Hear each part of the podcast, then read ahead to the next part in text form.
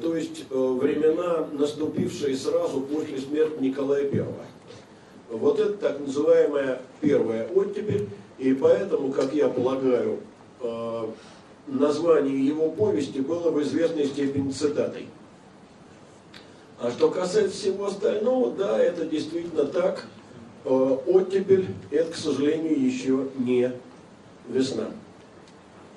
Ну, а теперь давайте обо всем по порядку. Значит, вот э, в марте 1953 года умер э, великий вождь и друг физкультурников, и сразу же началась, помимо всего прочего, борьба за власть между его наследниками. Ну, по э, нашему соглашению мы говорим о взаимоотношениях власти и общества, а не об интригах внутри властей.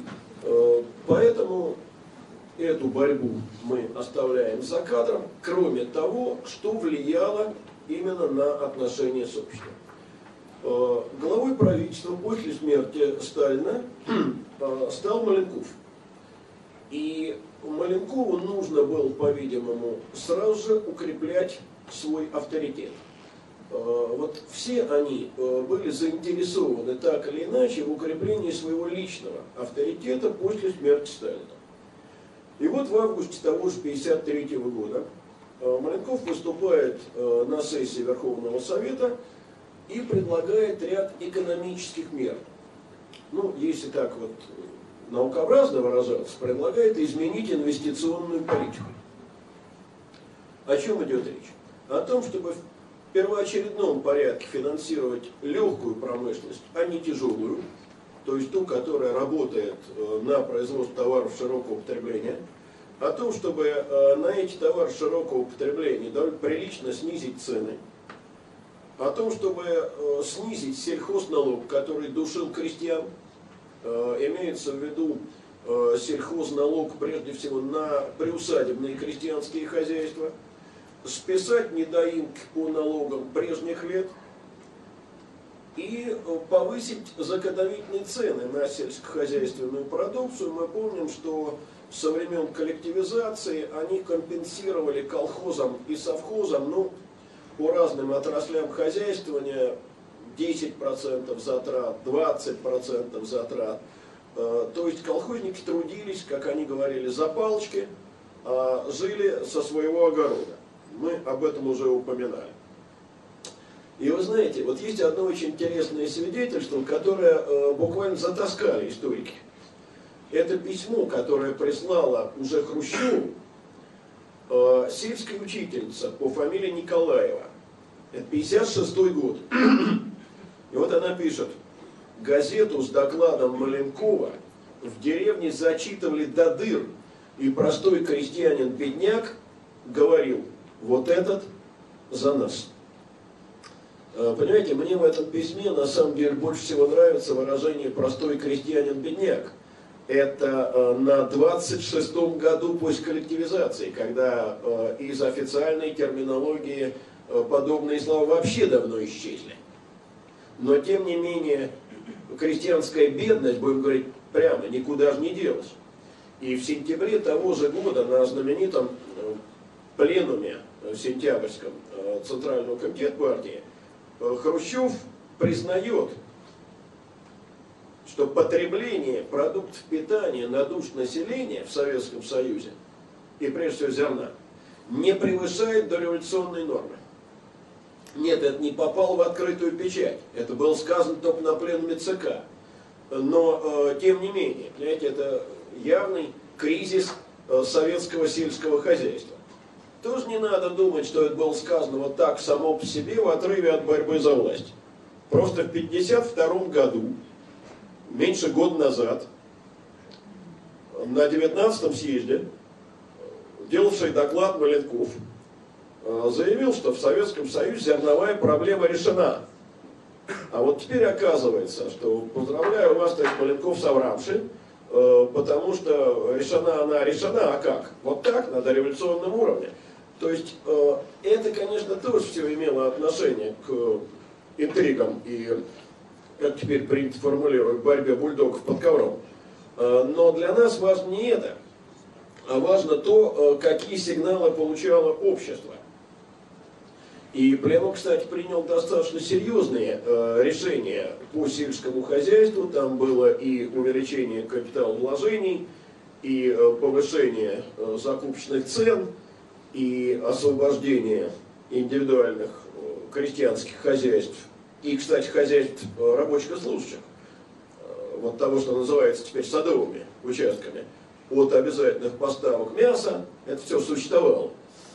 Понимаете, они как бы соревновались в том, кто из них предложит людям более впечатляющую программу. И, в общем, надо сказать, что поначалу все-таки козыри были за Маленковым. Теперь немножко о другом.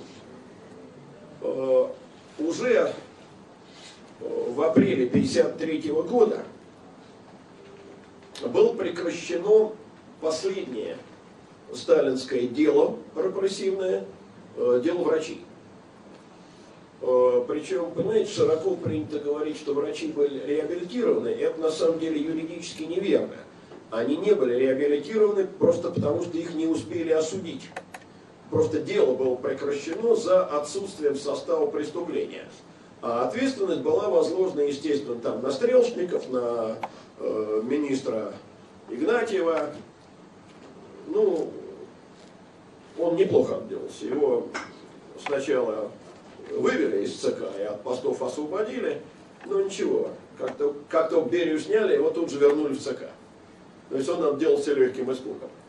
Э, в мае последовала реабилитация, вот теперь уже действительно реабилитация э, руководителей ВВС и авиационной промышленности, э, потому что эти-то были осуждены, и для многих из них эта реабилитация оказалась посмертной.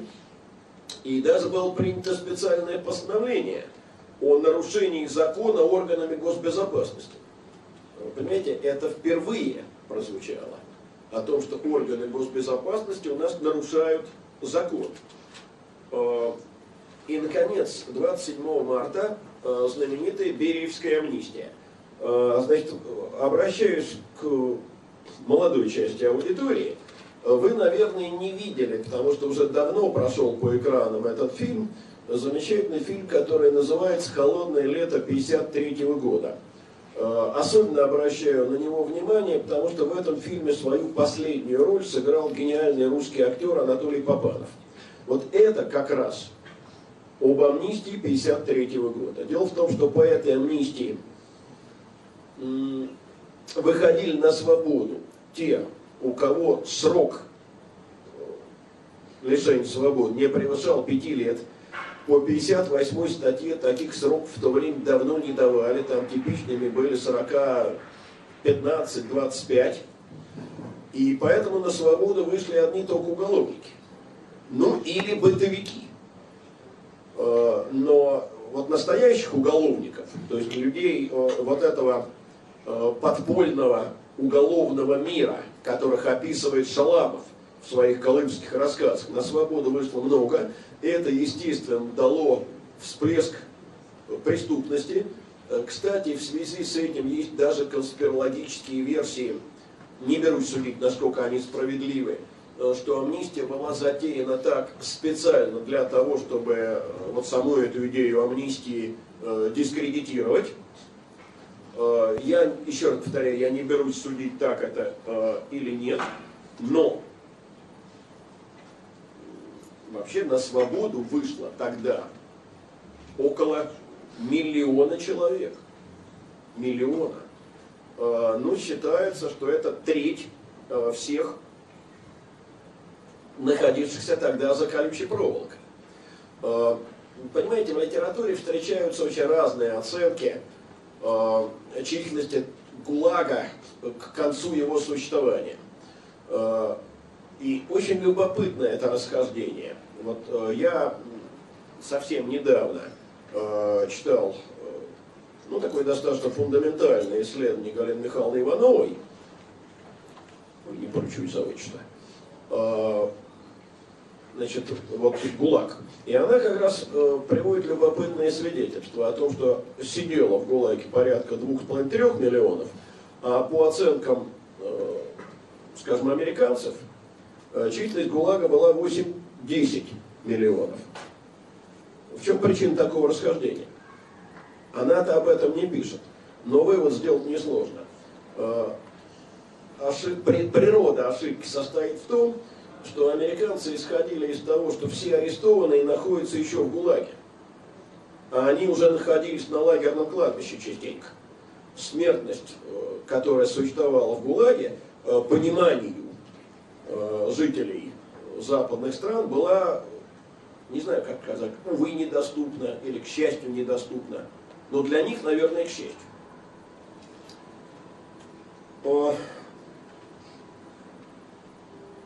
Март 53 -го года, чуть-чуть назад отступим. Маленков делает э, принципиально важное заявление. Прямо на первом после сталинском пленуме. Необходимо отказаться от политики культа личности. Э, надо сказать, что у многих участников пленума это вызвало возражение, а особенно решительно э, возражали Маленкову, понятное дело, Каганович, Ворошилов, Молотов, но Маленков настаивал. Вот он говорил так, культ личности товарища Сталина принял болезненные формы и размеры. Методы коллективности в работе были отброшены, критика и самокритика в высшем звене руководства вовсе отсутствовала. И вот тогда, как раз в самом начале, Хрущев Маленкова очень активно поддерживал. Конечно, опять же, все это узкий круг. Э, публика широкая. Э, всех этих слов не слышала. Но изменения, которые нельзя было не заметить, э, постепенно начались. Ну, во-первых, прекратилось бесконечное курение фимиама в адрес Сталина на страницах газет и по радио. Во-вторых, летом 1953 года был арестован Берия. Это мы сегодня знаем, что Берия предлагал целый ряд важных либеральных шагов, вплоть до признания двух Германий, и настаивал, скажем, на передаче ГУЛАГа из системы МГБ в систему Министерства юстиции. Но для публики и для населения лагерей Берия, был э, руководитель репрессивных органов, и его падение как раз предвещало дальнейшую либерализацию. Это очень интересно описано Э, вот в книге «Воспоминания Льва Эммануиловича Разгона», непридуманная, э, когда он услышал по радио, вернее не по радио, прошу прощения, услышал переговоры лагерного начальства по телефону и догадался, что речь идет о Берии, потому что там было приказано убрать портреты в красном уголке э, убрать книги, и он понял, что это Берия. И когда к нему какой-то мелкий лагерный чин, там, типа лейтенанта, обратился и сказал, что вот, ты знаешь, Разгон, сколько среди вашего брата э, зэка мерзавцев, э, Разгон, ну если ему верить, ответил, что так ведь и среди вашего брата встречаются, значит, лейтенант. Вы кого это имеете в виду? А вот Берию. И реакция лейтенанта была странной. Он не расправился с э, дерзким зэком немедленно, а он странным образом взвизгнул и помчался в оперчасть. Видимо, понимая, что просто так зэк такого не скажет. А потом, пишет Разгон, ходил за мной полдня и ныл. Разгон, ну скажи, ты знал? Ты знал? Вот, э, понимаете, вот так это происходило в головах. А, Апрель 54-го очередная крупная реабилитация. Реабилитированные э, те, кто попал по Ленинградскому делу, тяжелейшему. Э, и люди начали возвращаться. Вот как раз э, в фильме, который я сегодня вспомнил, «Холодное лето 53-го», как раз и есть этот эпизод, как э, идут по одному из московских бульваров навстречу друг другу два человека с типичными лагерными чемоданчиками. Э, каждый из них чувствует себя абсолютно изолированным в этом городском потоке.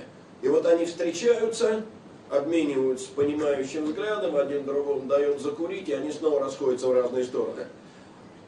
Э, в 53 53-54 годах численность вышедших из лагерей по политическим статьям была небольшой. Всего лишь 12 тысяч человек. На фоне вот той амнистии для уголовников, по которой вышел миллион, это вообще ничто. А, но, а, понимаете, вот, ну, как сказать, вот то, что висит в воздухе, ощущение близости перемен. И начинается того, что прежде было совершенно немыслимо и невозможно. Лагерные восстания. Целая серия лагерных восстаний 1954 года. Сибирь, Урал, Воркута, Казахстан, э, Средняя Азия. Э, крупнейший из этих лагерных бунтов, но во всяком случае наиболее ожесточенный. Это знаменитое восстание в Кенгире, описанное Солженицыным, когда э, восставший, а их было 13 тысяч, 42 дня удерживали под э, своим контролем лагерь, э, разогнали конвой, выбили лагерную администрацию, потребовали приезда представителей ЦК и Генеральной прокуратуры, настаивали на введении 8-часового рабочего дня в лагере, на пересмотре ряд приговоров, на э, ликвидации особых лагерей, на устранении с одежды заключенных унизительных номеров и так далее. Это описано э, в архипелаге ГУЛАГе у Солженицына. Э, восстание было в конце концов подавлено. Подавлено танками и автоматчиками. В лагерь вошли несколько десятков, как я понимаю, танков и три тысячи автоматчиков, которые просто поливали все огнем. А зэки-то были вооружены э, кустарно выкованными пиками. Э, а затем Инджасказган соседний э, капитулировал, там, правда, не было бунта, там была забастовка в знак солидарности с Кенгиром. Но там бастовало уже 20 тысяч человек. Вы понимаете, пресса о том, что творилось в Кенгире, же не написала ни слова. И э, обычные советские граждане ничего об этом не знали. Можно ли сказать, что эти бунты пропали бесполезно? Нет. Вот, вот это твердо нет. Потому что действительно там сократили рабочий день. Не уверен, что до 8 часов, э, но рабочий день сократили. Амнистировали малолеток, амнистировали инвалидов. Не всех, но часть амнистировали. Э, многим уменьшили сроки, убрали номера. То есть все-таки лагерный режим стал э, принципиально другим. А главное, советское руководство поняло, что ГУЛАГ это э, бомба. Вот сидеть на бомбе неудобно, рано или поздно она рванет. Значит, э, с ГУЛАГом надо пока не поздно кончать. Э, надо ликвидировать по возможности лагеря, ускорять реабилитацию.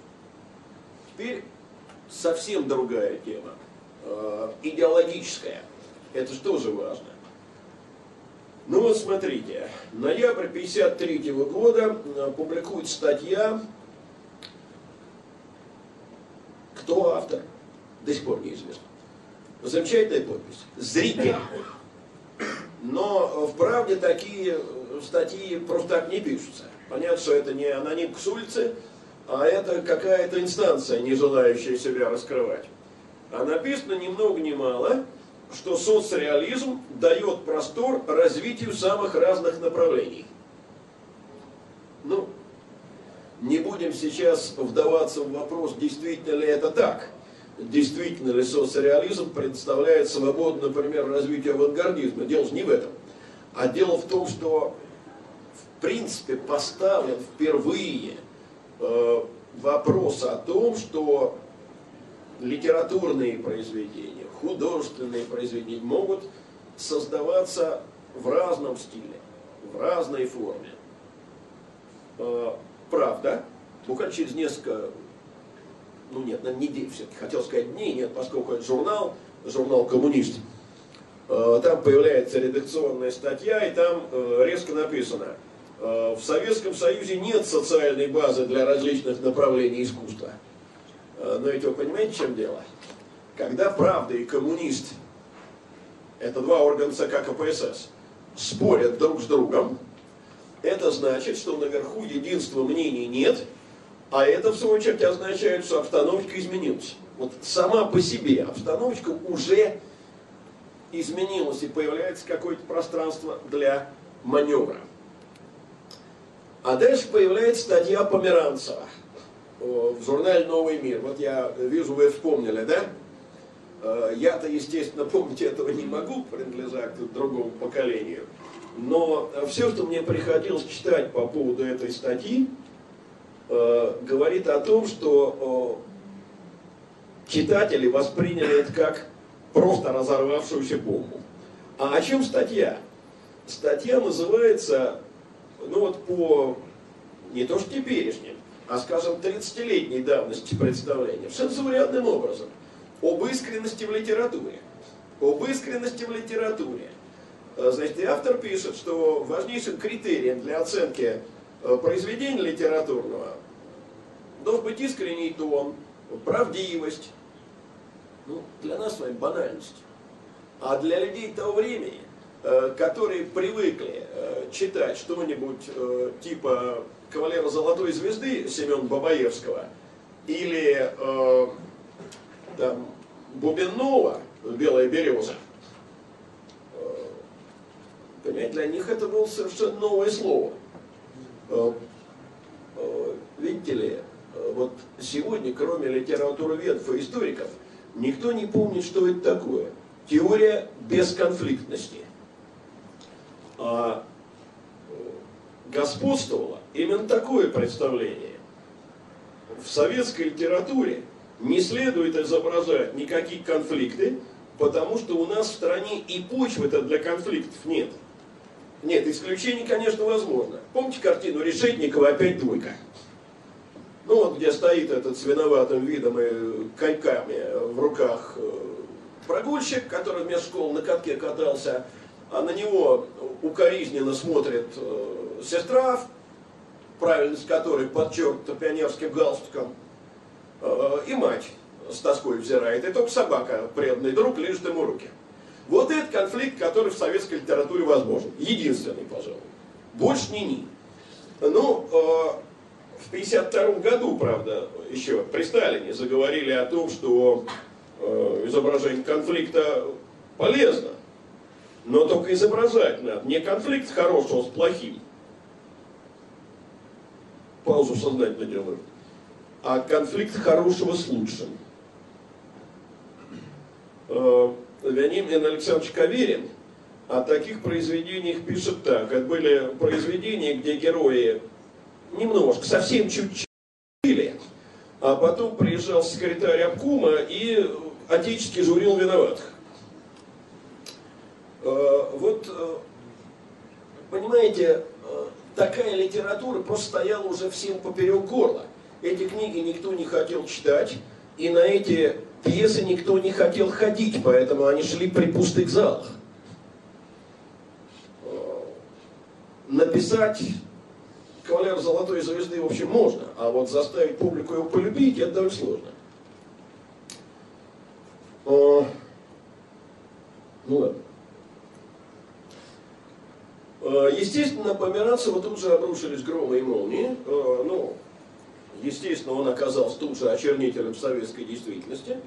Но зато редакция «Нового мира» была буквально завалена письмами его поддержку. И вот одно такое письмо я позволю себе процитировать. Пока существует предрассудок, ставящий литературе цели воспитания средствами искусства, пока существует любая здесь предвзятость, литературы у нас, которой можно было бы гордиться, не будет. Однако все это больше относится к политике, нежели к литературе. Вы понимаете, вот умный человек написал это письмо. Да, действительно, это относилось к политике, а не к литературе. И я хочу сказать, и это касается и сегодняшней лекции, и следующей, которая будет посвящена временам застоя. В авторитарных государствах не бывает публичной политики. И поэтому вся политика здесь совершается на поле культуры. Вот э, вся та борьба, э, идеологическая борьба, которую э, ну, припоминают, наверное, уже люди моего поколения и хорошо помнят люди более старшего поколения, скажем, борьба между новым миром и октябрем, э, Новым миром и э, Молодой гвардией, это борьба на поле культуры. Э, понимаете, когда началась перестройка, э, я только начинал тогда это понимать, и для себя это сформулировал так. Э, Россия странная страна, здесь все работают не по специальности. Литературная критика подрядилась работать политической и публицистикой. Так вот, дело не в том, что Россия необычная и удивительная страна в этом отношении, а в том, что это нормально для любой авторитарной страны и для любого периода, кстати сказать. Понимаете, ну, можно вспомнить известную э, Максиму Белинского о том, что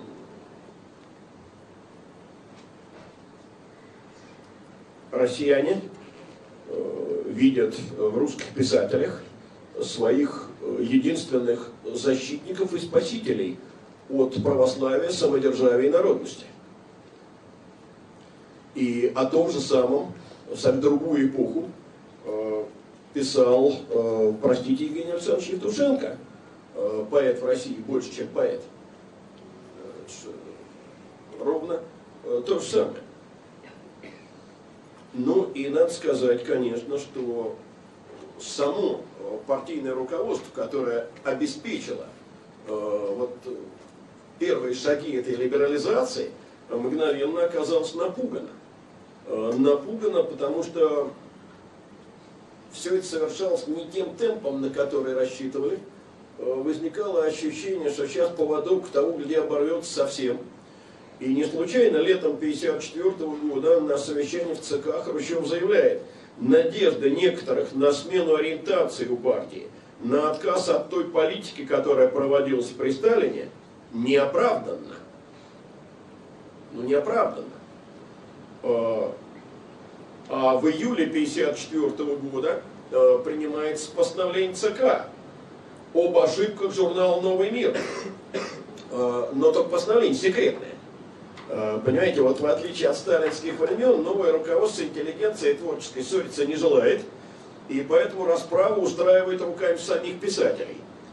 Точнее, правление Союза писателей. Значит, Твардовского сняли с поста э, главного редактора «Нового мира», назначили э, Константина Симонова. Э, редакцию обвинили в том, что она чрезмерно увлекается негативными сторонами действительности. И, кстати, в это же время новые нападки были на Зощенко. Михаил Михайлович был человек с большим чувством собственного достоинства. И когда английские студенты, приехавшие э, в том году в Ленинград, задали ему вопрос, э, как он относится к постановлению 1946 года по журналу «Звезда и Ленинград», э,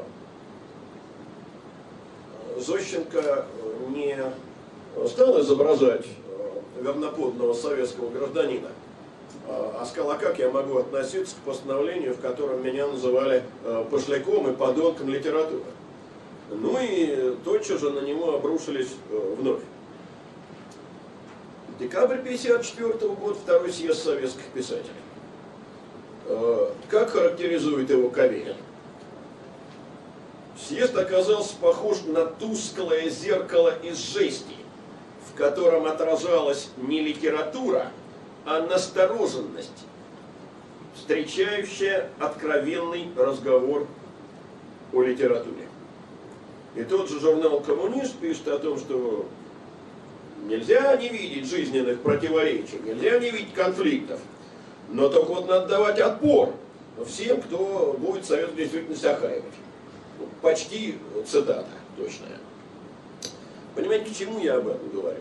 А к тому, что стало окончательно понятно. Вот в этот промежуток, 53-56 годы, до 20-го съезда, руководство партийное, а соответственно государственное, растеряно. Оно утеряло э, политический ориентир. Оно не понимает, э, где э, ставить пределы э, начинающейся э, либерализации или э, оттепели, как э, мы теперь это называем.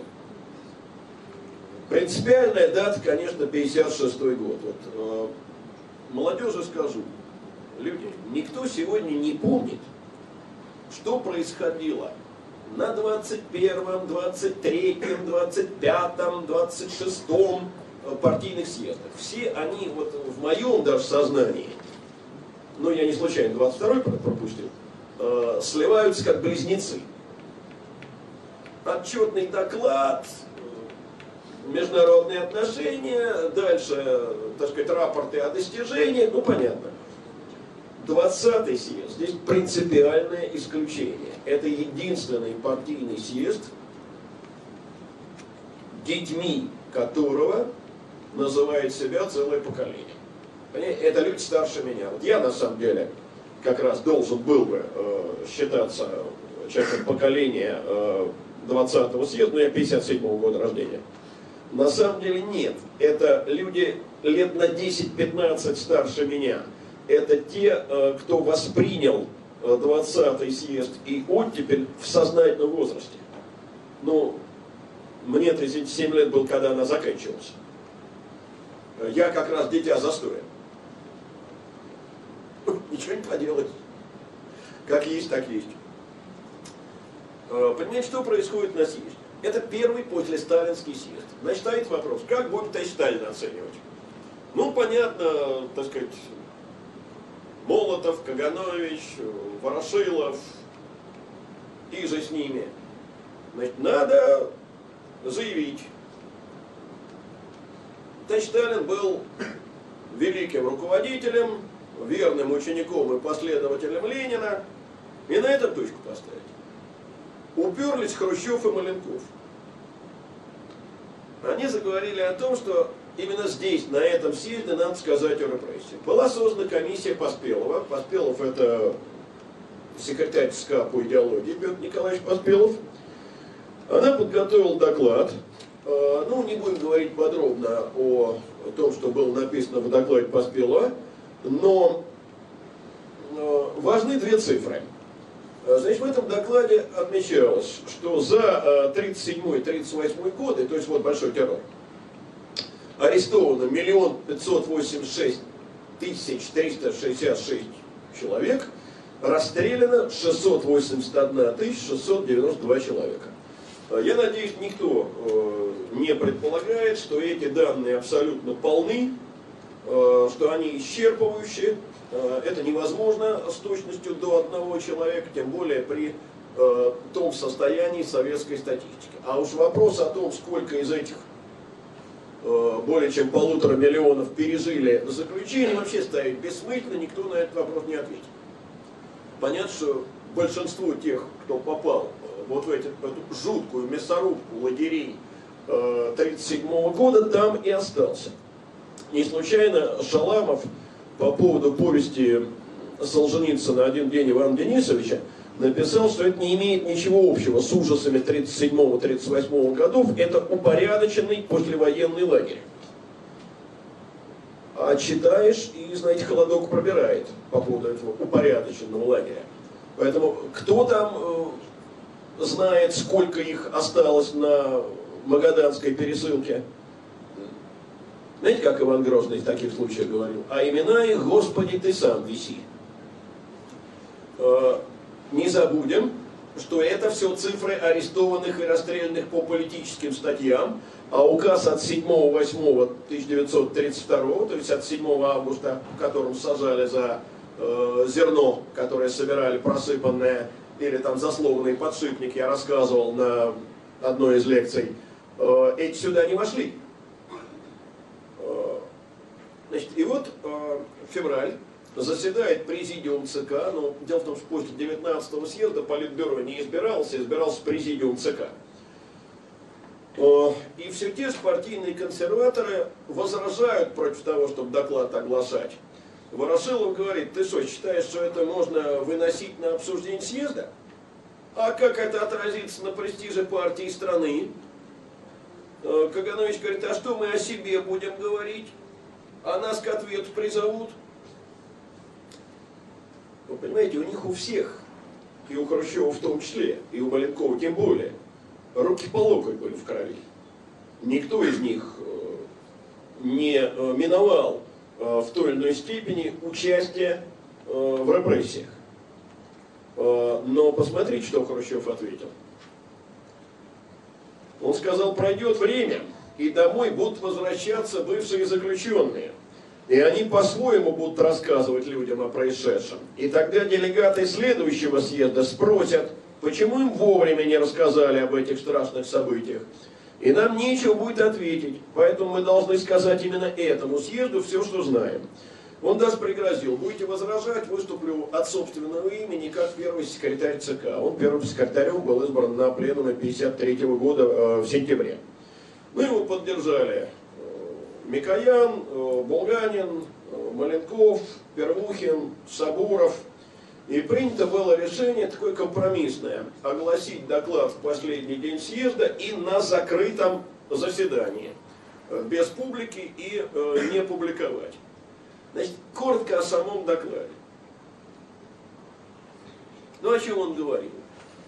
О массовом терроре 35-39 годов, о расстреле депутатов 17 съезда, об уничтожении членов Политбюро, об арестах по спискам э, с личной визой Сталина, о пытках, э, о конфликте Ленина и Сталина в последний год жизни Ленина, Э, о просчетах Сталина накануне войны. Говорил, кстати, я его просчетах во время войны, и вот это печально известное заявление о том, что где Сталин руководил войной по глобусу, это оттуда, из этого выступления. Но дело в том, что Никита Сергеевич был человек увлекающийся. Он, когда говорить начинал, он себя не помнил. Понимаете, я прошу прощения, я такое видел два раза. Только сразу поясню, я не сравниваю этих людей, боже упаси. Но я имею в виду тип э, психологический. Вот один раз я это видел воочию, ну, давайте скажу так, один известный московский политик. Вот он начинает говорить, говорит, говорит, говорит, глядь, уже орет. И я только выйдя э, с этого мероприятия, скажем так, вдруг вспомнил, что я это уже однажды где слышал, эту фразу. Вот он говорит, говорит, глядь, уже орет. А, батюшки, это ром, обыкновенный фашизм. Это Гитлер. Человек самовзвод. Вот он, чем больше говорит, тем больше распаляется. Это, кстати, в семейных ссорах, наверное, случается так. А, вот. А, Отсюда, видимо, и проскочил у него этот глобус, который, конечно, никакого отношения к действительности не имеет. Понимаете, конечно, он о многом умолчал. Он не говорил о коллективизации. Он э, не говорил э, практически об арестах оппозиционеров. Э, он почти обошел молчанием аресты рядовых граждан. В основном полководцы, партийные руководители и так далее. Э, конечно, он Сталина не просто отрывал от Ленина, а противопоставлял Ленину. Конечно, и это самое главное, вся ответственность возлагалась на Сталина и Берию, а вопрос об ответственности партии, или тем более строя, даже поставлен быть не мог. Когда был доклад опубликован? и где. Он опубликован был впервые в нашей стране в 1989 году в журнале «Известия ЦК КПСС» в третьем номере. Э, но журнал этот издавался недолго, но э, уверяю вас, что найти э, этот доклад, текст его в интернете, это расплюнуть. Но, конечно, к тому времени, когда я его читал вот в журнале «Известия ЦК КПСС», это был абсолютно устаревший документ.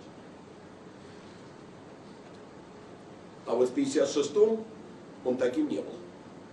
Понимаете, несколько депутатов, делегатов, простите, делегатов съезда, э, слушая доклад, просто в обморок грохнулись.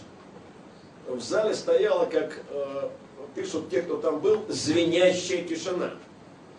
Э, ну, либо привыкли к тому, что за предыдущие годы, что врагом может оказаться кто угодно. И секретарь ЦК, и член Политбюро. Но вот Бог, а Сталин, поймите, был для людей того времени даже не царь. Он был скорее Бог.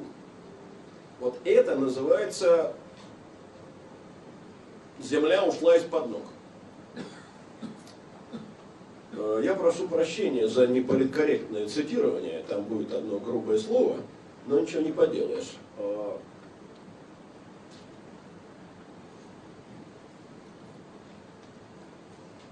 как-то ночью странную заявился к нам в барак кум со всей охраной.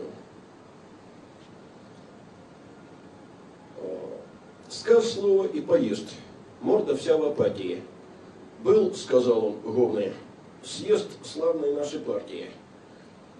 Про Вьетнам, про говорили с прения, но особо встал вопрос про отца и гения. Кум докушал огурец и закончил с мукою. Оказался наш отец не отцом, а сукою. Это Галич.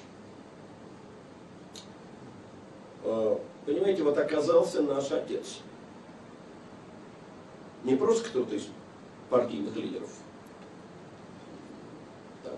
условно говоря, не Рудзутак, не Кузнецов, не Берия, а великий вождь учитель. А, сложно сказать, а, чем руководствовался Хрущев, идя вот так упрямо на этот доклад. Понимаете, и единства нет среди историков. Одни говорят, а, что это мужественный поступок, вот так это оценивают. Другие говорят, это шаг талантливого политика, предпринятый на грани риска. Понимаете, разница принципиальная. Э, одни подчеркивают, что Хрущев пошел э, наперекор мнению многих наверху, что он не побоялся, что его призовут к ответу среди других, а другие говорят, так он потому и пошел на это чтобы перехватить инициативу, чтобы его не призвали к ответственности. Я думаю, что и те, и другие чем-то правы. И противопоставлять это полностью не надо. А теперь смотрите, доклад на закрытом заседании. Мгновенно пошли утечки. Мгновенно люди, которые были, стали, так сказать, пересказывать. А потом ну, правда, в чуть облегченном виде, доклад прочитали по организациям. Только я подчеркиваю для молодежи, не по парт-организациям, а по организациям, то есть по трудовым коллективам. Э, конечно, диктофонов тогда не было. Но задолго до того, э, как я прочитал этот доклад на печатном виде в известиях ЦК КПСС, сейчас соображу точно, да, ну лет э, за 12. Э, я его нашел в виде конспекта со сплошными сокращениями э, у деда в письменном столе.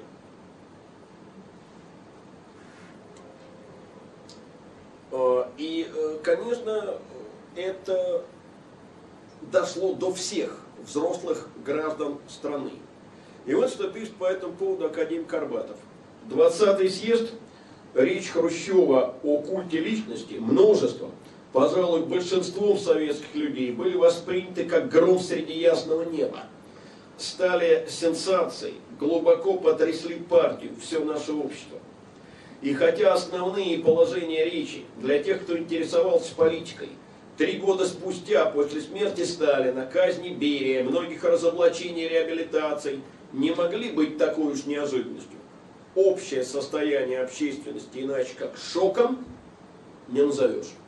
И вот, э, если вы обратили внимание, я э, сегодня говоря о, том, что политика делалась в дальнейшем на поле культуры, назвал Советский Союз государством авторитарным. Вот я глубоко уверен, что грань проходит здесь, в 1956 году.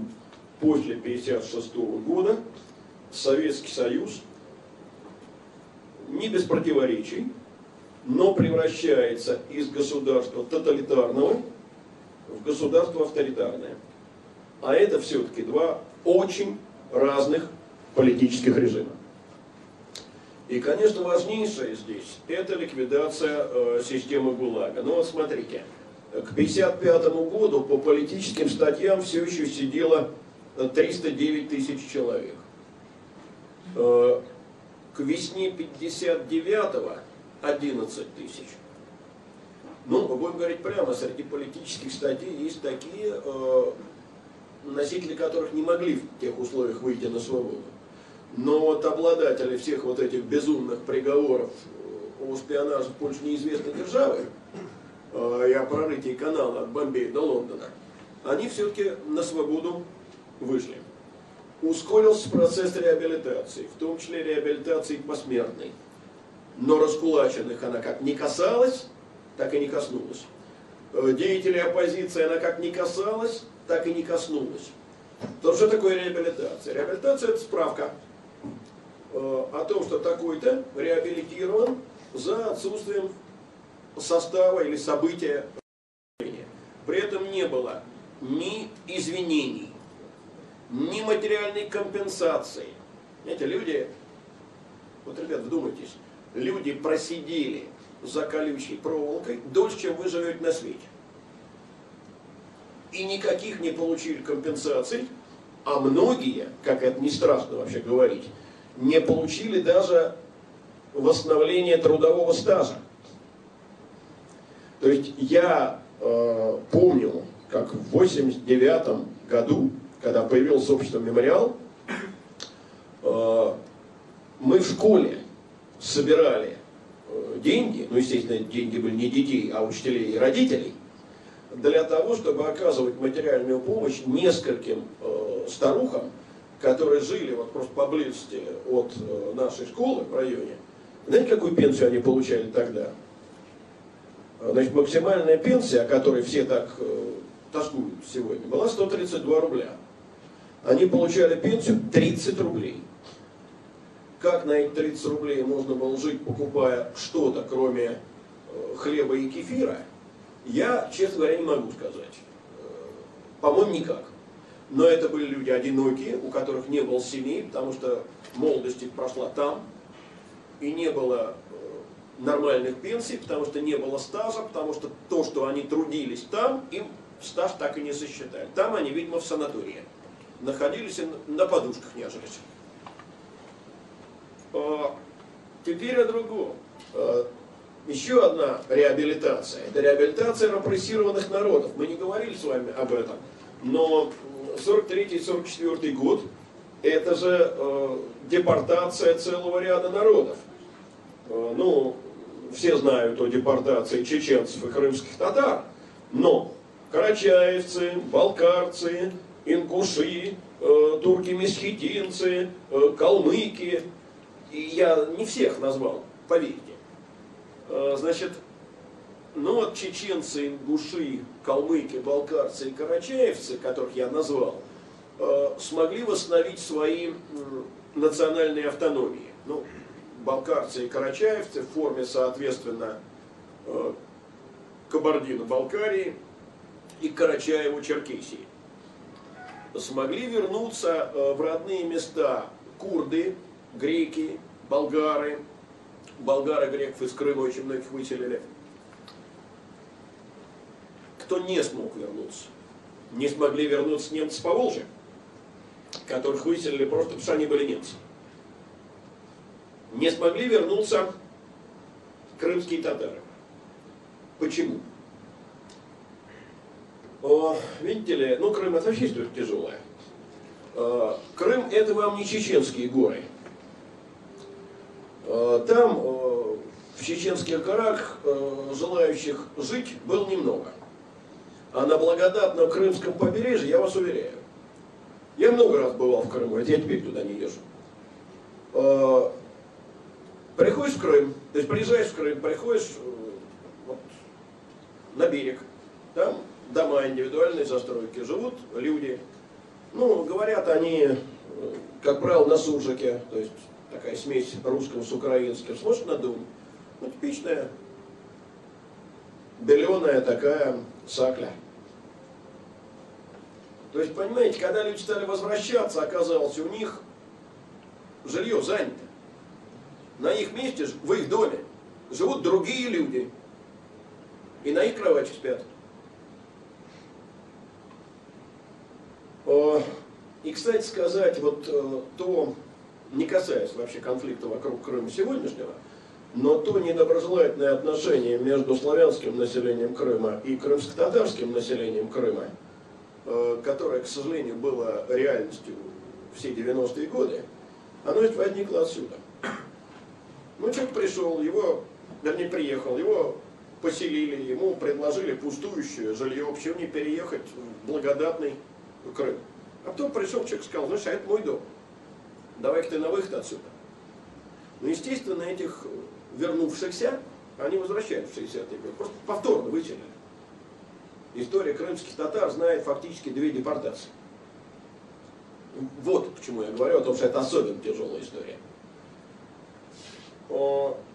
Другой регион, Северная Осетия. Понимаете, город Владикавказ, пригородный район, после того, как ингушей выселили, был передан в состав Северной Осетии. Назад его не вернули. Вот вам осетино-ингушский конфликт конца 80-х годов, полный рост. Все эти бомбы кровавые заложил товарищ Сталин. Турки-месхетинцы в Грузию тоже вернуться не смогли. Я последний раз в Грузии был, чтобы не соврать, в 88 году, спрашивал. Очень резкий получил ответ от одного из местных жителей, что никогда мы им не позволим вернуться. И тоже этот конфликт был заложен тогда, в 44 когда их выселяли. Теперь давайте посмотрим, как общество встретило э, доклад Хрущева. Э, знаете, очень по-разному. Конечно, звучали предложения, например, э, там Сталина судить партийным судом, реабилитировать оппозиционеров. Но главное не в этом. Главное на собраниях парторганизаций, трудовых коллективов, люди заговорили о том, чего власть категорически хотела избежать. То есть заговорили об ответственности не Сталина, а системы сложившегося строя. Самый известный случай это, конечно, э, партсобрание теплотехнической лаборатории Академии наук. Молодой тогда физик, впоследствии очень известный диссидент Юрий Федорович Орлов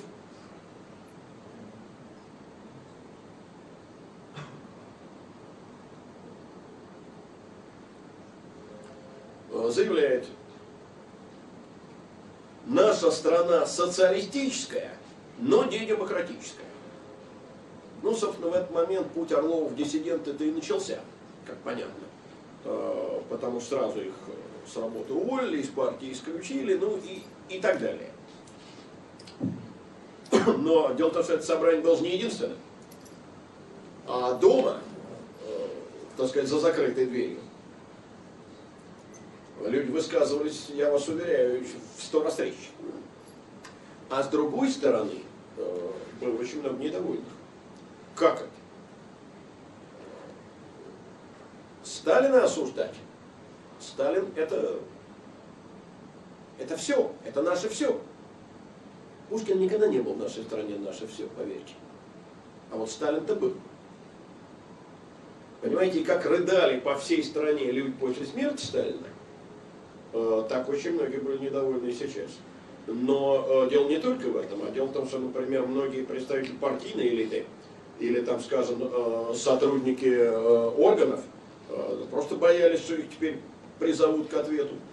Понимаете, именно тогда стало реальностью предсказание Анны Андреевны Ахматовой, что страна теперь разделится на тех, кто сидел, и на тех, кто сажал. И я вам больше скажу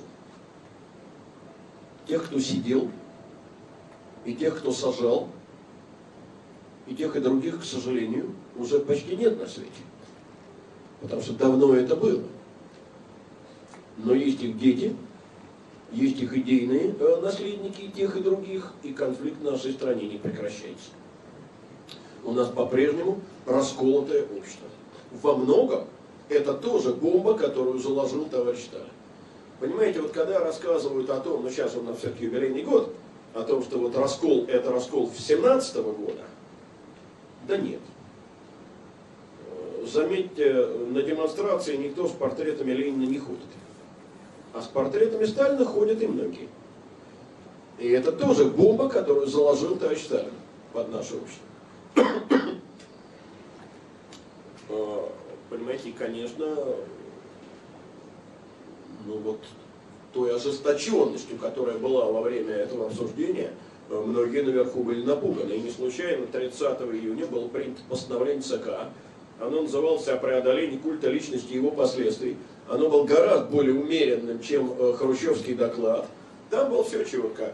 Э, личный характер Тайштальна повлиял, да, были необоснованные репрессии, но это никак не изменило природы советского строя. Но что я вам хочу сказать? Э, постановление это было опубликовано в газете «Правда». Отец мой, дай Бог, доброй памяти, его сохранил. И когда я в 1980 году молодым учителем-первогодком э, проводил урок по истории 20-го съезда, я не мудрствовал лукаво, взял это постановление, вот газета «Правда», пришел в школу и довольно долго методично его зачитывал в выпускном классе. Через несколько дней меня позвал к себе приятель, он был значительно старше, сказал, что ты делаешь? Зачем тебе надо, чтобы вся школа по этому поводу гудела и зудела, и вот ты такие значит, уроки проводишь. Я говорю, я, между прочим, официальное партийное постановление зачитываю. Не помню, чтобы его кто-то отменял. Что он мне сказал? Сказал, не придуривайся. Не прикидывайся идиотом. Ну, конечно, я прикидывался. А, это я к тому, что в 80-м году уже и это постановление выглядело, ну, едва ли не потрясением основ. Э, это была далеко позади, а был, ну, хотел сказать, разгар застоя, нет, все-таки уже конец. Потому что до смерти Брежнева оставалось два года. А, вот. Но теперь возвращаемся к разговору о литературе. Июнь 56-го, тот самый месяц, когда это постановление публикуется, Ольга Федоровна Бергольц э, заявляет, это она выступает в Доме литераторов, одной из основных причин, которые давят нас и мешают движению вперед – являются догматические постановления, которые были приняты в 46-48 годах.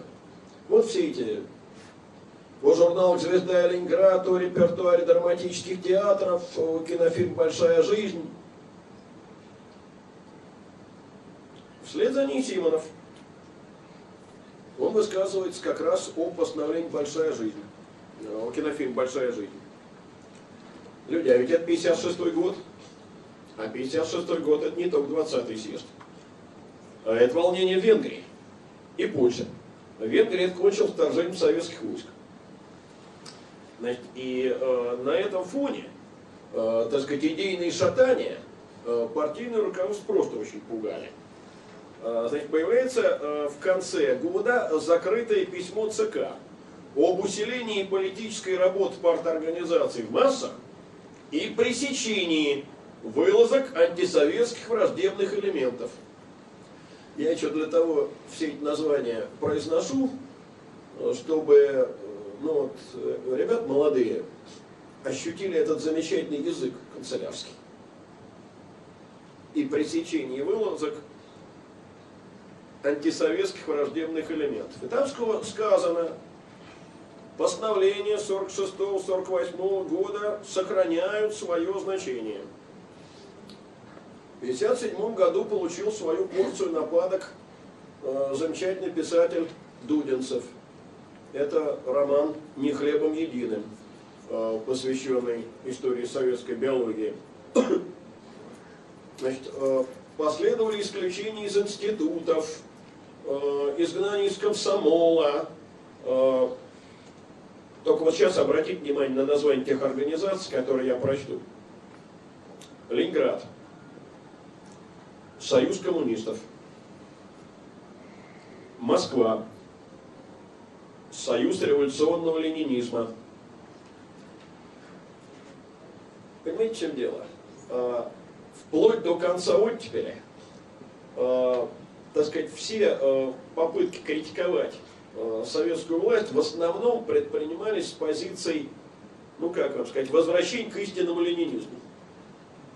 Это то, о чем Твардовский написал. И наготове вздох особый, мечтание нашего предел. Вот если бы Ленин встал из гроба, на все, что стало, посмотрел, вот вы смеетесь, э, это из поэм «За далью даль», а я позволю себе э, вспомнить анекдот, простите, детсадовский. Э, с ним-то я познакомился сильно раньше, чем с этими строчками Твардовского. Ну вот Ленина воскресили, а он на второй день исчез. Глядь, едет по Москве-реке на лодочке, промеряет глубину и повторяет про себя. Здесь Аврора пройдет, здесь Аврора пройдет. Э, понимаете, вот это вот ощущение, что зашло так далеко, что вообще в пору новую революцию делать. Я его по концу 60-х, 70-х, по началу 70-х годов по этим анекдотам помню. Э, кстати сказать, э, вот под одно из этих репрессивных постановлений попала и студенческая группа Краснопевцева. А к ней имел прямое отношение замечательный историк впоследствии, который именно поэтому нигде официально в никаких исторических институтах не работал. Это Натан Яковлевич Эберман. Э, насколько я знаю, арестован он не был, но вот работать ему по-человечески не давали. И доктором наук он не стал, хотя само по себе это дикий абсурд.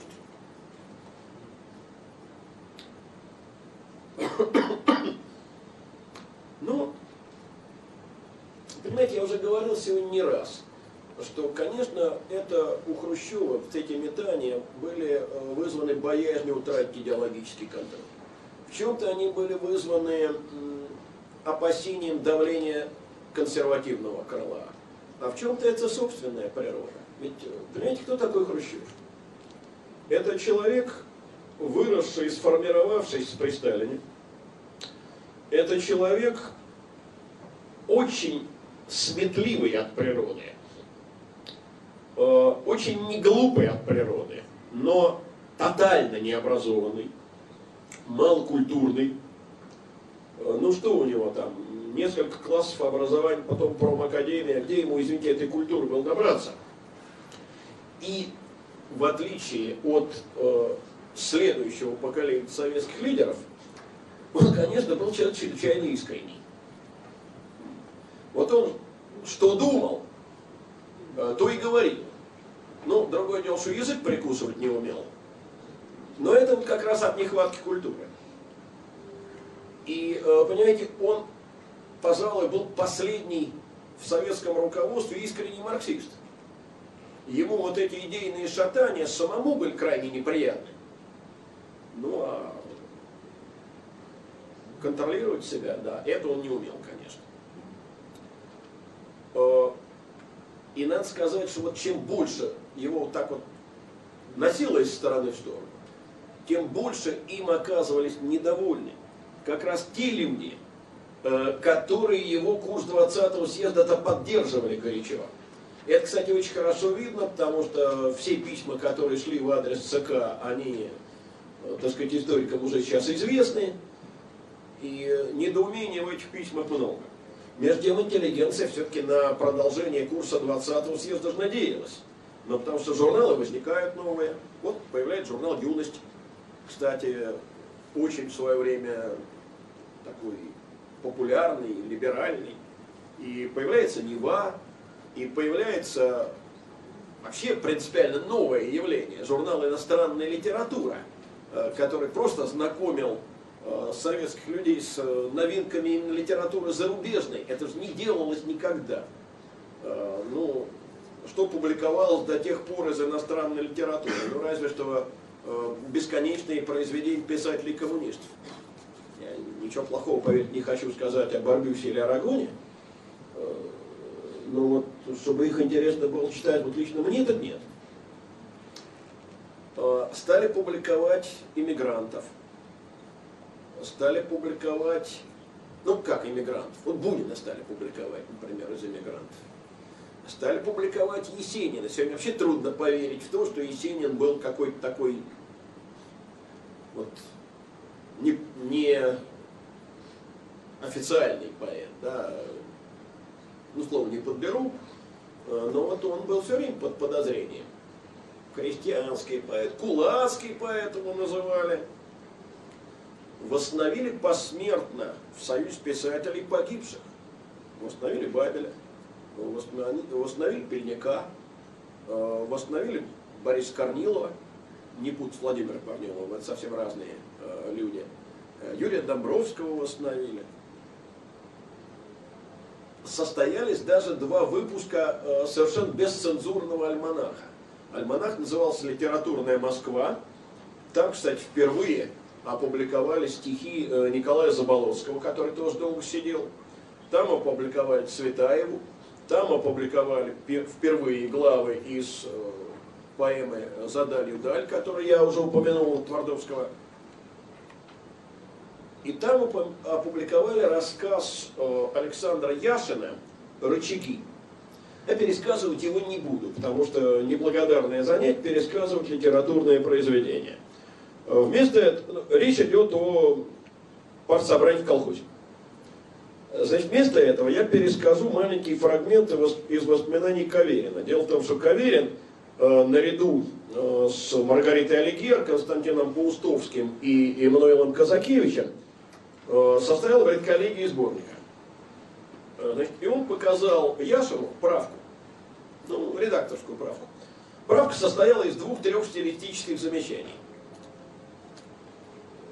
Яшин не поверил. Он сказал, что все.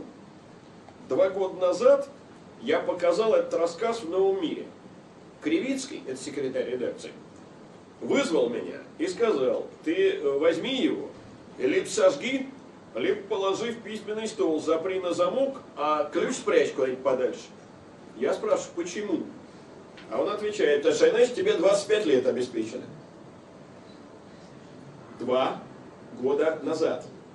Вот.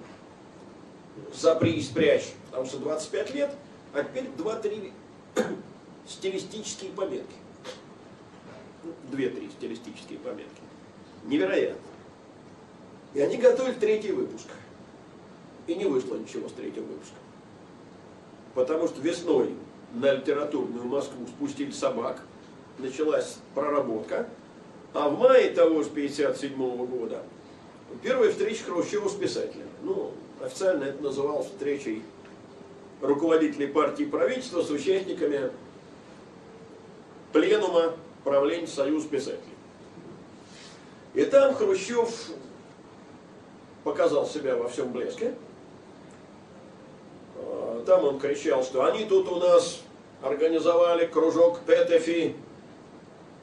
Значит, кружок Петефи – это кружок венгерской интеллигенции, э, стоявший у истоков э, волнений в Венгрии в 1956 году, ну что кратко. Они тут хотели устроить у нас кружок Петефи, правильно поступили те, кто дал им, э, как вспоминает тот же Каверин, и, по-моему, это есть воспоминания Кендрякова, пахло арестами. Арестов, однако, не последовало. Э, последовало осуждение в писательских организациях, последовало принуждение к покаянию, но вот обратите внимание, времена совсем не сталинские. Да, их принуждали к покаянию. Но ни Каверин, ни Пустовский, ни Дудинцев ни на какое покаяние не согласились, и последствий для них это, в общем-то, не имело. А затем в печати появляются уже такие более широкие обобщения. Вот, интеллигенция наша склонна к нигилизму, к очернительству. И вот что по этому поводу написал переводчик, писатель, бывший заключенный Лев Зинович Коперев. Мы были совершенно искренни, когда отвергали обвинения в ревизионизме, мы ведь не хотели ничего ревизовать, а отстаивали дух и букву законов, которые давно существовали. Мы думали, что нам нужно только сломить сопротивление арьергарда Сталинщины. В действительности, сами того не сознавая, мы противостояли советской системе. Вот это, господа, на мой взгляд, чрезвычайно важный, принципиальный текст. А вот теперь все-таки продолжается. С мая 1958 года отменено, наконец, постановление об опере «Великая дружба» в одном Ураделе. Ну, правда, только музыкальное постановление отменено, да и то э, сказано о том, что постановление сыграло положительную роль в развитии советской музыкальной культуры, но все-таки с композиторов обвинения сняты.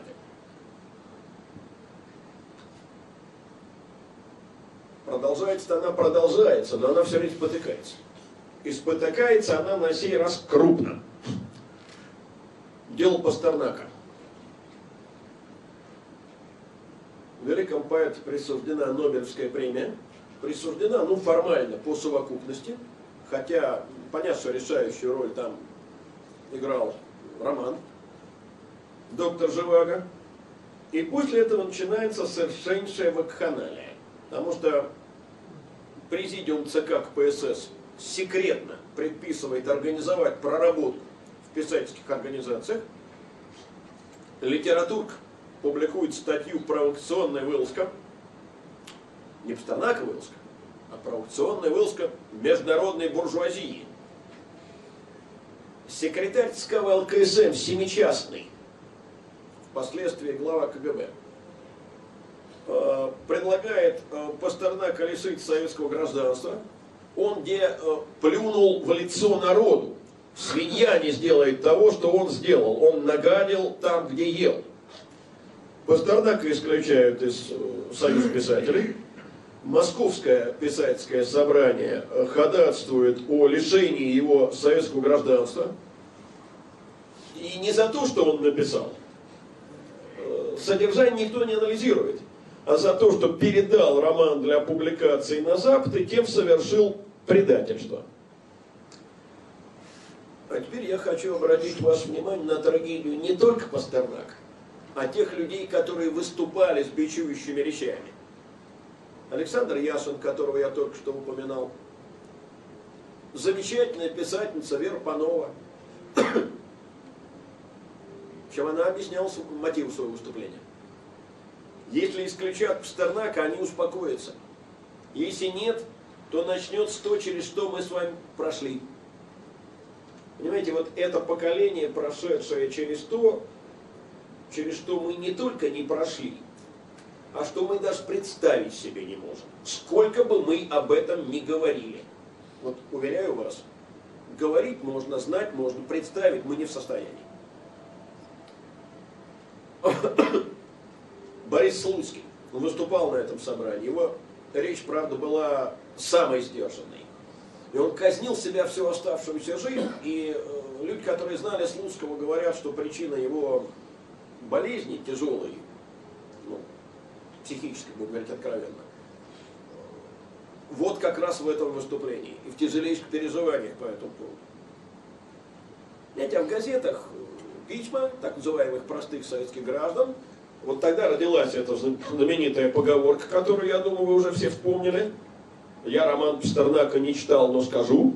Это цитата из э, письма какого-то то ли слесаря, то ли, ну, в общем, человека вот какой-то рабочей специальности. Вот. Но и были другие письма, которые не публиковали. Но Переделкинское отделение почтовое, так сказать, таскал на дачу Пастернака и письма мешками. Кстати, вот не знаю почему, но распоряжение не доставлять эти письма не последовало. Их доставляли. Этих писем было больше 20 тысяч. Они в подавляющем большинстве были в поддержку. Их не в газет слали, их слали самому писателю. Пастернаку, в конце концов, пришлось обратиться в Шведскую академию с заявлением об отказе, о добровольном якобы отказе от премии, ну вы перечтите его стихотворение «Премия», и вы поймете, что никакой этот отказ был не добровольным. Вот. А письмо, которое его вынудили написать и опубликовать в «Правде», еще, ко всему прочему, переврали в «Правде» до неузнаваемости. Ну, кажется, это не в самой редакции было сделано, а в отделе культуры ЦК. В 60-м году Пастернак умер. На 70-м году жизни. Вот такой вот, вот буквально петитом на последней странице в газете «Вечерняя Москва». Единственное объявление. Правление э, Литфонда с глубоким прискорбием сообщает о смерти э, члена Литфонда, э, поэта Б.Л. Пастернака, и выражает значит, соболезнования родным покойным. Все. А на Переделкинское кладбище пришли многие тысячи людей его хоронить. И, кстати, некоторые не пришли, известные люди, для них это а, обернулась потерей репутации. Я не буду сейчас называть фамилии, но такие люди были. Понимаете, вот, вот это определенные пределы. Вот то, что власть принимает качестве пределов оттепеля. Но тогда оттепель свернуть не удалось. Появилось еще такое уникальное явление, как поэтические вечера под, под открытым небом. Значит, Москва, э, площадь Маяковского, вот там происходили эти встречи, назывались они в просторечии встречи на маяке. Э, ну, что читали? Во-первых, читали э, стихи репрессированных поэтов. Во-вторых, читали стихи иммигрантов. Во-вторых, читали стихи входивших тогда в моду поэтов-шестидесятников, Евтушенко, Вознесенский, Рождественский, Ахмадулина. Э, там начали звучать, насколько я понимаю, стихи Акуджавы.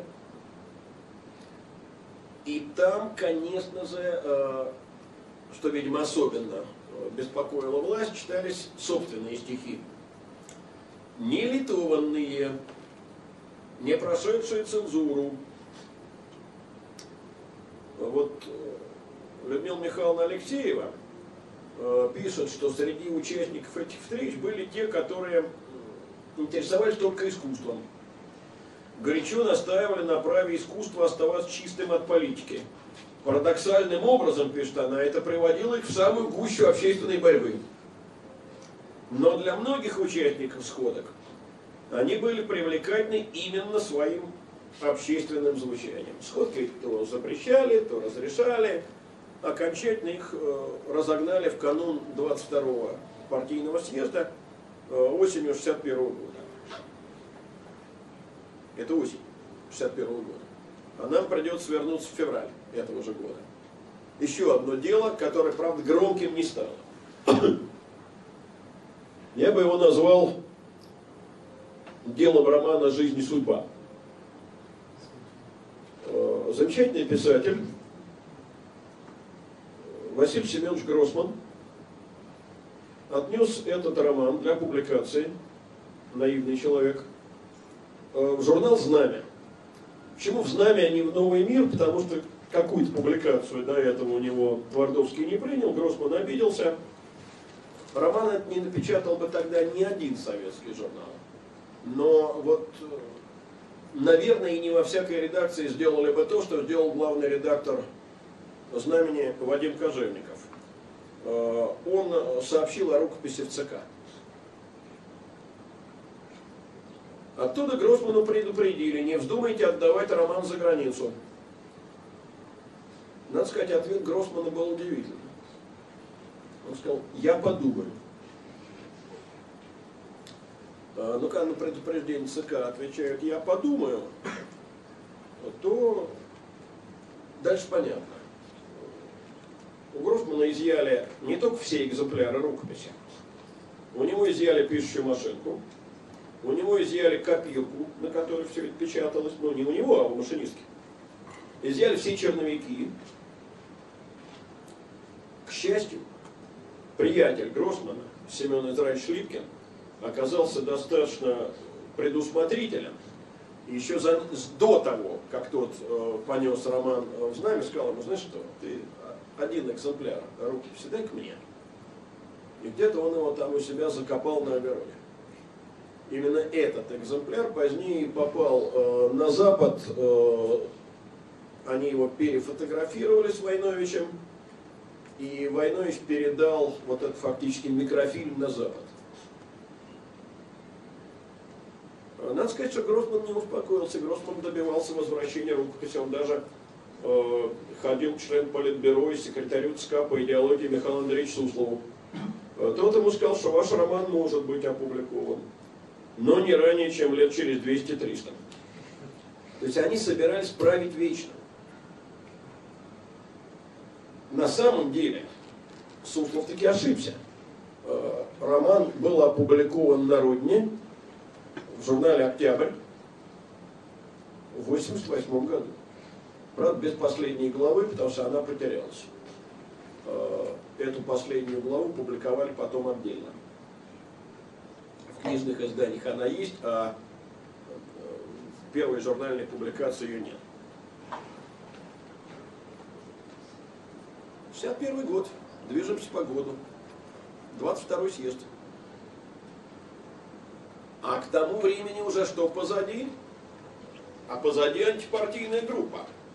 В 1957 году э, группа членов президиума ЦК,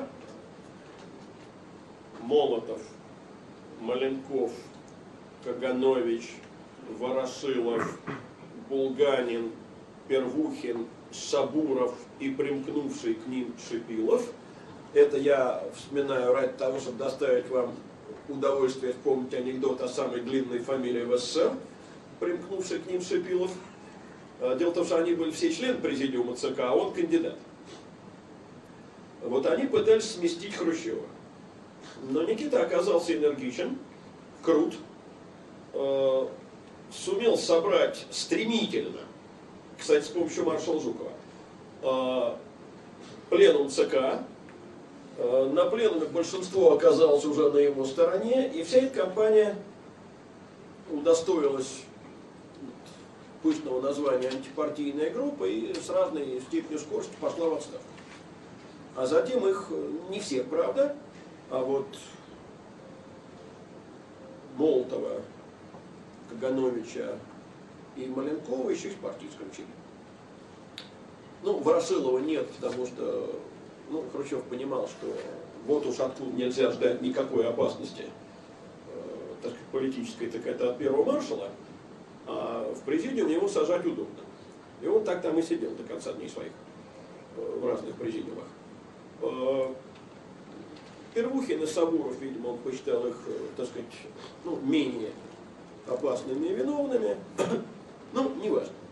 Факт тот, что это соратники Сталина. Теперь на 22-м съезде, в отличие от 20-го, можно было говорить уже о том, что виноват в репрессиях и прочих безобразиях не только Сталин и не только Берия, а вот все вот эти. В первую очередь Молотов, Ворошилов, Каганович. Это все и прозвучало. И, естественно, начался новый этап критики культа личности и критики вообще сталинизма. Эм, поймите, принципиальной разницы нет. По-прежнему речь шла о ошибках лиц, а не системы. Но э, все-таки именно теперь э, начинается демонтаж памятников Сталину. Именно теперь э, гроб с телом Сталина выносится из мавзолея, о чем есть э, специальное стихотворение Евтушенко «Наследники Сталина». В литературной газете публикуется стихотворение Слуцкого. Их два. «Бог» и «Хозяин». Антисталинские стихи. И, наконец, в 1962 году еще одна бомба. Бомба, которую я сегодня уже упоминал. С личной визой Хрущева, с личного разрешения э, в новом мире опубликована повесть Солженицына «Один день Ивана Денисовича», где э, о лагерях, да, послевоенных, да, упорядоченных, но все-таки вот об этом тотальном ужасе написано открыто и опубликовано, наконец, в официальном советском издании. Один день. И кончается повесть таких дней в его сроке было, простите, я не буду цитировать, не помню точную цифру. А, и понимаете, вот, вот так бывает. Вот был никому неизвестный учитель математики из города Рязани. На следующий день после публикации он проснулся знаменитым писателем. И хлынули письма в новый мир, и в поддержку, и с обвинением в клевете. Но одно письмо процитирую. Оно очень интересное. Печатая один день Иван Денисовича и ему подобное, мы даем лишний козырь в руки реакционной печати, которая может показать, что режим в наших лагерях, очевидно, был близок к режиму фашистских. Зачем и кому это нужно? Вы понимаете, что интересно в письме?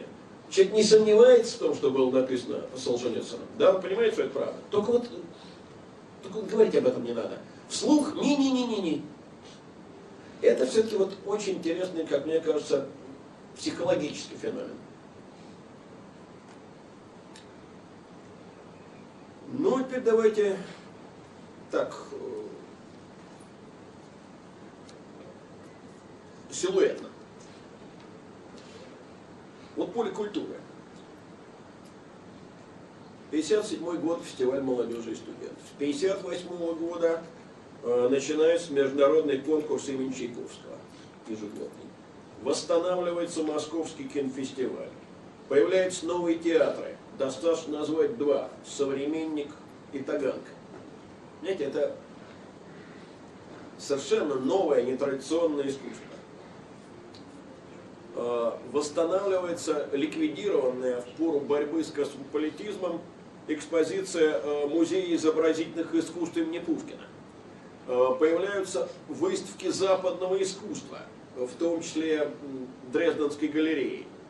Проводятся выставки современных западных художников, в том числе выставка Пикассо.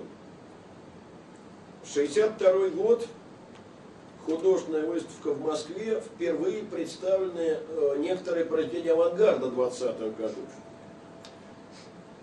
И, конечно, вот теперь, да, вот теперь действительно создается ощущение, что могут развиваться разные стили и направления э, художественного творчества. И вот тут-то забеспокоились уже мэтры соцреализма. Понимаете, наверное, к чему я веду? Веду я к манежной выставке 62 года, э, когда группу так называемых альтернативных художников из э, студии Белютина э, пригласили на большую юбилейную выставку МОСХа, то есть Московского отделения Союза художников, в Манеж. Никто из них, конечно, не понял, что готовится грандиозная провокация. Ну, пришел на эту выставку Хрущев человек не подготовленный к восприятию художественного авангарда. Ну, походил, походил по залам и постепенно начал наливаться, как свекольным светом.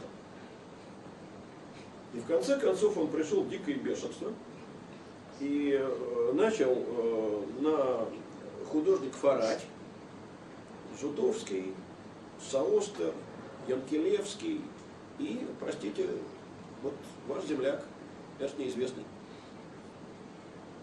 Понимаете, это сегодня в Манеже устраивается грандиозная выставка Эрста неизвестного, я на ней был. И, честно скажу, мне вот такое скульптурное искусство тоже не просто воспринимать. Я тоже на реализме воспитан. Но я понимаю, что это моя проблема. Хрущев полагал, что эта проблема неизвестна.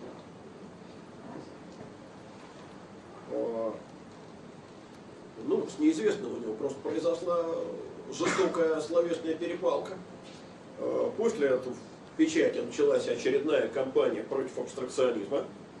А дальше еще одна встреча Хрущева с интеллигенцией. Ну и об этой встрече много воспоминаний, о том, как он орал э, на молодого тогда Вознесенского. Понимаете, не подтверждает стенограмма, но я в данном случае склонен верить не стенограмме, а воспоминаниям Вознесенского, потому что стенограммы правятся. А Вознесенский утверждает, что глава правительства ему кричал, потрясая кулаками. Кстати, фотография есть, стоит растерянный Вознесенский на трибуне, а сзади, вот, за столом президиума, действительно трясущий буквально кулаком э, Хрущев. Господин Вознесенский, вон! Э, товарищ Шелепин выпишет вам паспорт.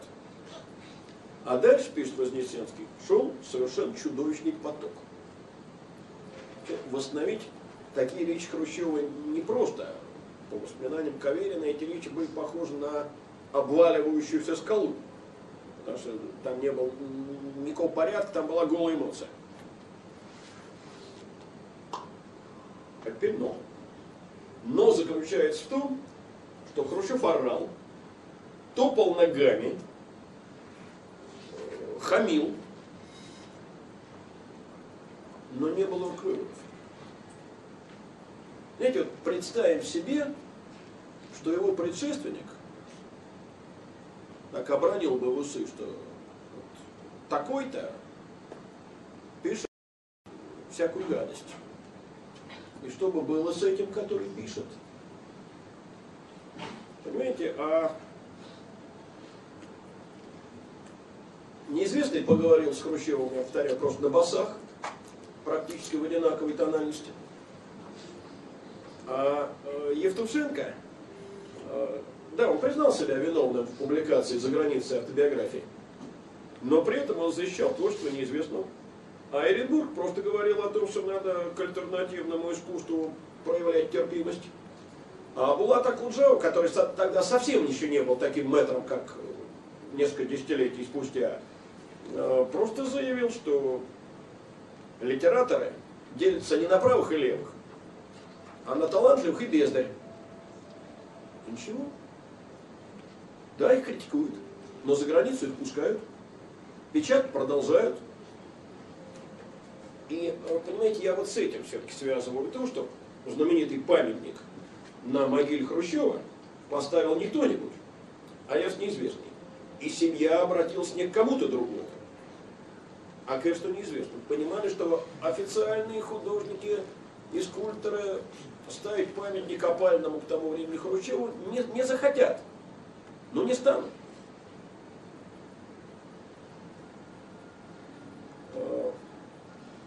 Конечно, э, в это время уже начинается и полемика журнальная очень серьезная. Но вот во главе журнала «Октябрь» э, становится такой писатель Всеволод Кочетов. Появляется его роман «Братья Ершовы», том роман «Секретарь обкома». А их критика как раз хорошо встречалась. А неофициально люди говорили, что это не что иное, как пасквиль на интеллигенцию. Вот что Кочетов пишет о новом мире. Новый мир вредит молодым умам, отравляет их душу нигилистическим ядом критиканства, снобизма и мелкотравчатости. И вообще над новым миром нависли тучи уже тогда.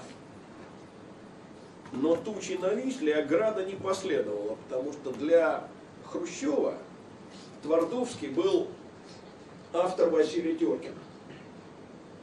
Вот эту литературу Хрущев хорошо понимал и ценил. И больше того, даже э, опубликована была, ну, в общем, на грани, я бы сказал, идеологически находящаяся поэма Твардовского «Теркин на том свете». И не где-нибудь она опубликована, она не, не в «Новом мире» опубликована, а в газете «Известия». Понимаете, вот что можно сказать об обстановке? А, потихонечку а, вот занавес, который когда-то назвал Черчилль железным, утрачивает свою непроницаемость, он дырявым становится. Начинают люди потихонечку ездить за границу. Да, только отобранные, только те, кому разрешили, только в соцстраны. И все-таки. Все-таки сравнивают. И сравнение эти, в общем, не то чтобы очень в пользу советской действительности. Все больше становится коротковолновых радиоприемников. Понимаете, их 20 миллионов уже было в стране. Вот удивительная вещь. Радио иностранное слушать нельзя, а коротковолновые приемки производятся и продаются. Не ищи логики там, где ты ее не клал, как говорила одна моя знакомая доверять газете, ну, думающий человек устает. Значит, что он делает? А он э, начинает искать альтернативную информацию. Знаете, есть обычаи на Руси ночью слушать BBC. Один только «Голос Америки» вещал э, на русском языке 8 часов в сутки, а всего на языках народов СССР 16 с половиной. И совсем не все эти передачи были политическими. Они были разными и религиозными, и литературными, и музыкальными. Но я вам скажу так, для расшатывания идеологического единства советского общества музыкант и музыкальный критик Сева Новгородцев сделал, вероятно, больше, чем самый знаменитый политический обозреватель BBC Анатолий Максимович Гольберг.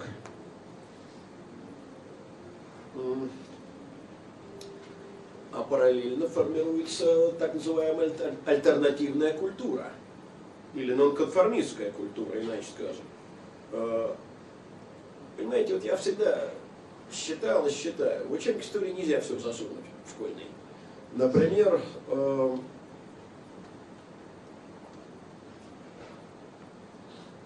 ну, например, Алла Пугачева там не нужна. А вот бардовская песня нужна. И не потому, что это более крупное культурное явление, это можно спорить, а потому что это явление идеологическое. Это именно появление параллельной, неофициальной, нонконформистской культуры. Э, я очень люблю творчество и Булата Акуджавы, и Городницкого, и Кима, но я думаю, они на меня не обиделись бы, если я скажу, что они не самые большие музыканты. Э, но не музыкой их творчество было всегда интересно, а тем, что это были поющие поэты. И их песни от, от скажем, песен Бахмутова и Добронравова отличались одним. Их хотел спеть. Они были искренними. А кроме того, они простые, они доступны. Не надо быть профессиональным исполнителем, чтобы их петь.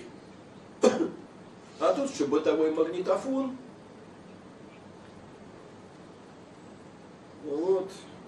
Ну, как вам сказать, союз композиторов, например, против встреч Хрущева с интеллигенцией посетовали, так что все время посетовали, что большая часть московской интеллигенции, людей сознательных, заражена любовью к ужасающе пошлым и вредным песням Акуджава.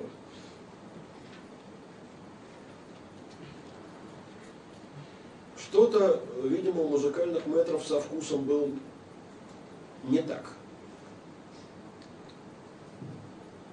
Понимаете, э, Высоцкого и Кальча я бы поставил вне этого э, бардовского движения. Высоцкого, прежде всего, потому что он ну, в значительно большей степени артист э, и в значительно большей степени профессиональный исполнитель. А кроме того, потому что Висбор, Городницкий, Акуджава, их аудитория – это интеллигенция. А Высоцкого слушали все. От разнорабочего до члена Политбюро. Не зря же он сам пел. Меня к себе зовут большие люди, чтобы я им пел охоту на волков. А, особый разговор о Галиче, потому что творчество Галича было остро политическим. И он поэтому тоже вне Э, общего потока э, бардовской песни, как мне кажется, стоит. с конца 50-х годов начинается история массового самоиздата. Появляется пишущая машинка, появляется фотоаппарат. И расходятся по стране сначала стихи, потом мемуары, статьи на общественно-политические темы и, наконец, проза. Понимаете, вот э, Людмила Михайловна Алексеева пишет так. Распространение сам способствовало изменению жизни во второй половине 50-х годов. При Сталине, когда доносительство было нормой, неделовое общение сократилось до минимума. Когда же ужас беспричинных арестов миновал, люди кинулись друг к другу, испытывая наслаждение от самого факта пребывания вместе.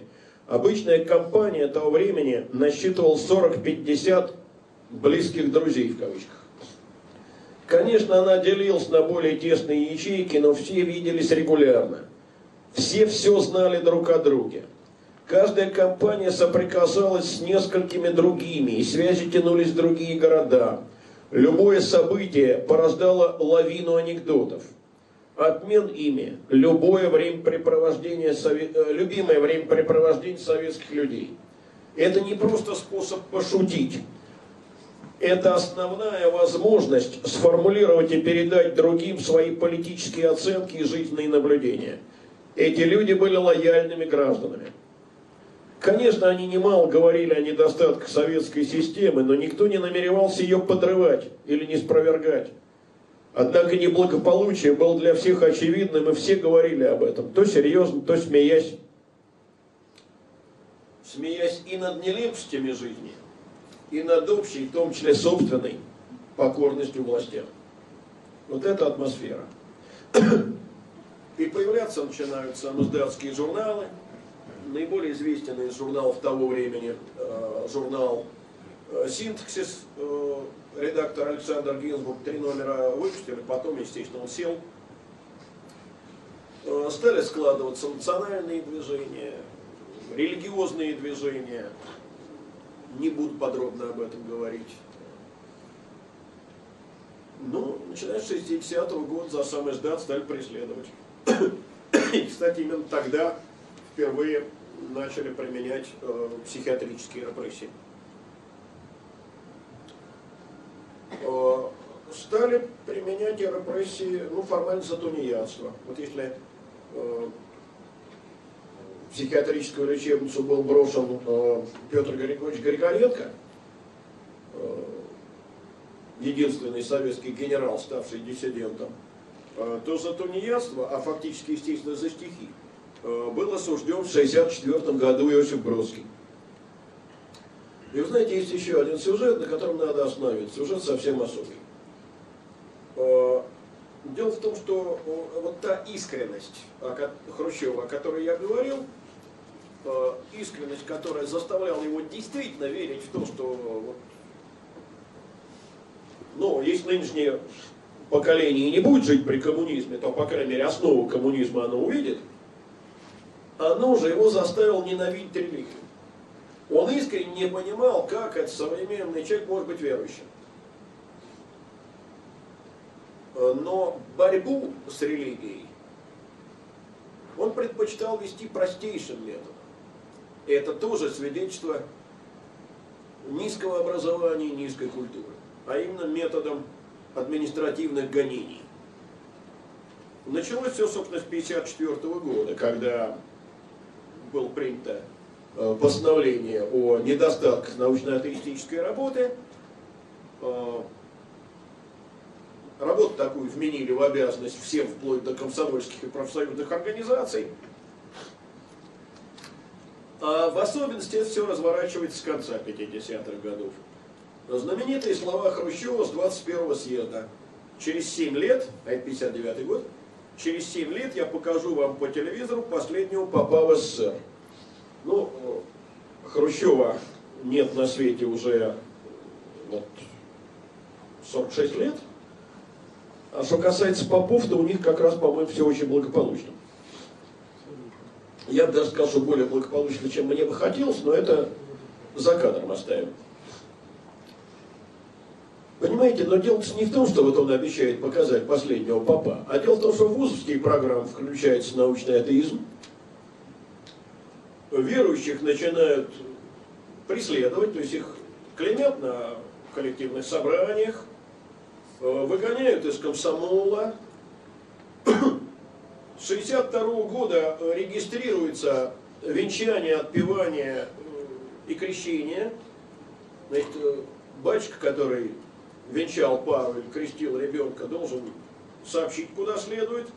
А дальше комсомольское собрание и, пожалуйста, за пределы института, за пределы комсомола, армия тебя ждет. Э, паломников не пускали в монастыри, вплоть до того, что паспорта у них отбирали и избивали их. Э, было даже предложение родителей, которые обучают детей религии, э, лишать родительских прав. Надо сказать, около 200 священников сломались, отказались от сана, стали пропагандистами атеизма. Патриарх Алексей I их отлучил от церкви.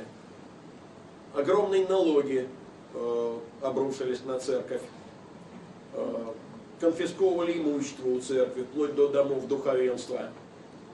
В 1966 году в стране был 16 монастырей. Э, восемью годами раньше 63.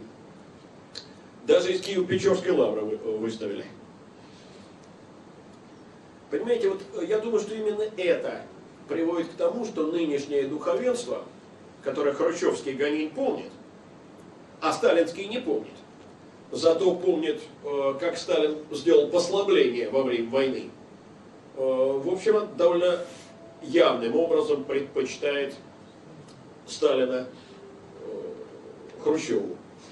А о том, что к 1939 году в стране было, еще раз напомнил, говорил на позапрошлой лекции, по-моему, 100 православных храмов действующих на всей на всей территории страны, из них 15 в Москве. Это помнить не обязательно. А, вот отсюда и появляются там иконы со Сталиным. Не мироточит пока, правда, но все же. И все-таки, вы знаете, э, провалилась кампания антирелигиозная. Не получилось. Э, сколько бы ни давили верующих, число венчаний, крещений отпеваний – только увеличилось. И больше того, в церковь начали приходить люди, до этого к религии безразличные, но возмущенные самим фактом гонений. И это тоже свидетельство того, что общество изменилось, оно уже вот прежней безграничной покорности не проявляло. Я закончу, я понимаю, что я всех утомил. Если есть какие-то вопросы, я на них отвечу с удовольствием.